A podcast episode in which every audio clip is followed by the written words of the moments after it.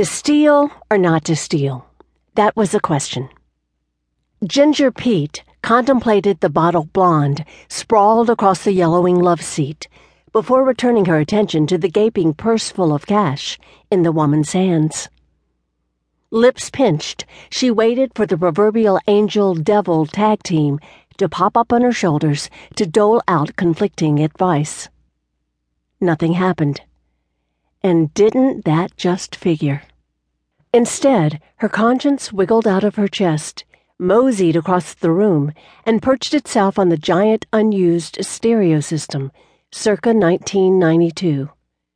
It crossed its arms and shrugged as if to say, "Union break, you understand." Ginger cocked an eyebrow. It appeared her imagination was already overcompensating for the absence of her conscience. She plopped down on the dingy carpet, pulled her knees up to her chest, and inhaled a shaky breath.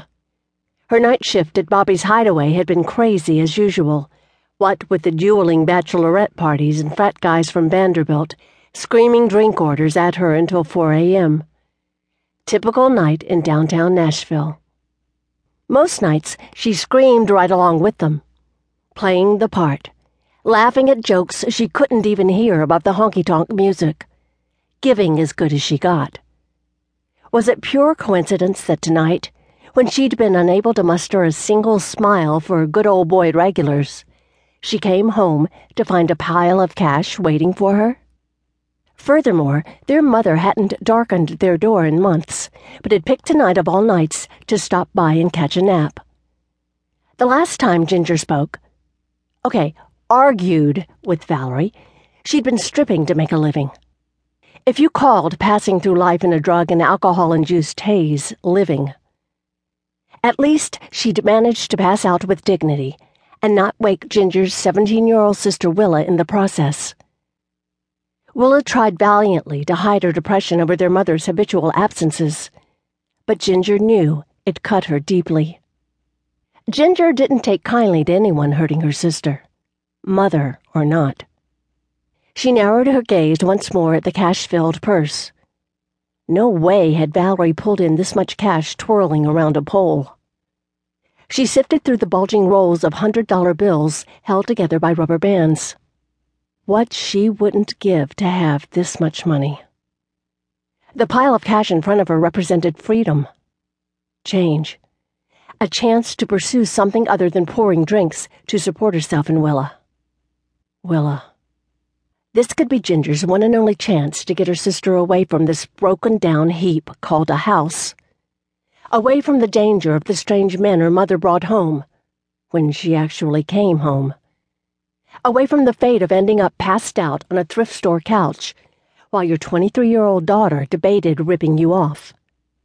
And yet, Ginger knew with absolute certainty that if she took this money, just walked out the door with it, it would come back to take a chunk out of her ass.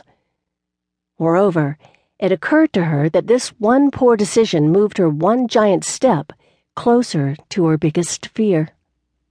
Becoming her mother.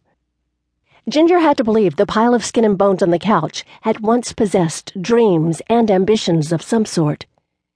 Then one misguided choice landed her in a G-string and pasties, shaking it for some trucker named Dirk to a played-out eighties anthem. If Ginger could just be a good enough person for long enough, she could flip the script for Willa, though. Willa, who'd skipped the sixth grade, swore like a sailor and took photographs that could make Ginger cry, would have a chance at becoming something, someone. She glanced around at the peeling paint, stained carpet, and twice-pawned television set. Without the responsibility of playing parent to her sister, Ginger would have lit out a long time ago, leaving Nashville in a rearview mirror. The thought of falling asleep in her squeaky twin bed in the room she shared with Willa, only to wake up tomorrow and complete the same bleak routine, riding the bus into town to work a double shift, then still struggle to put dinner on the table and make rent, all the while looking out for her sister, made her feel nauseated. I can't see past tomorrow anymore, and that ain't good.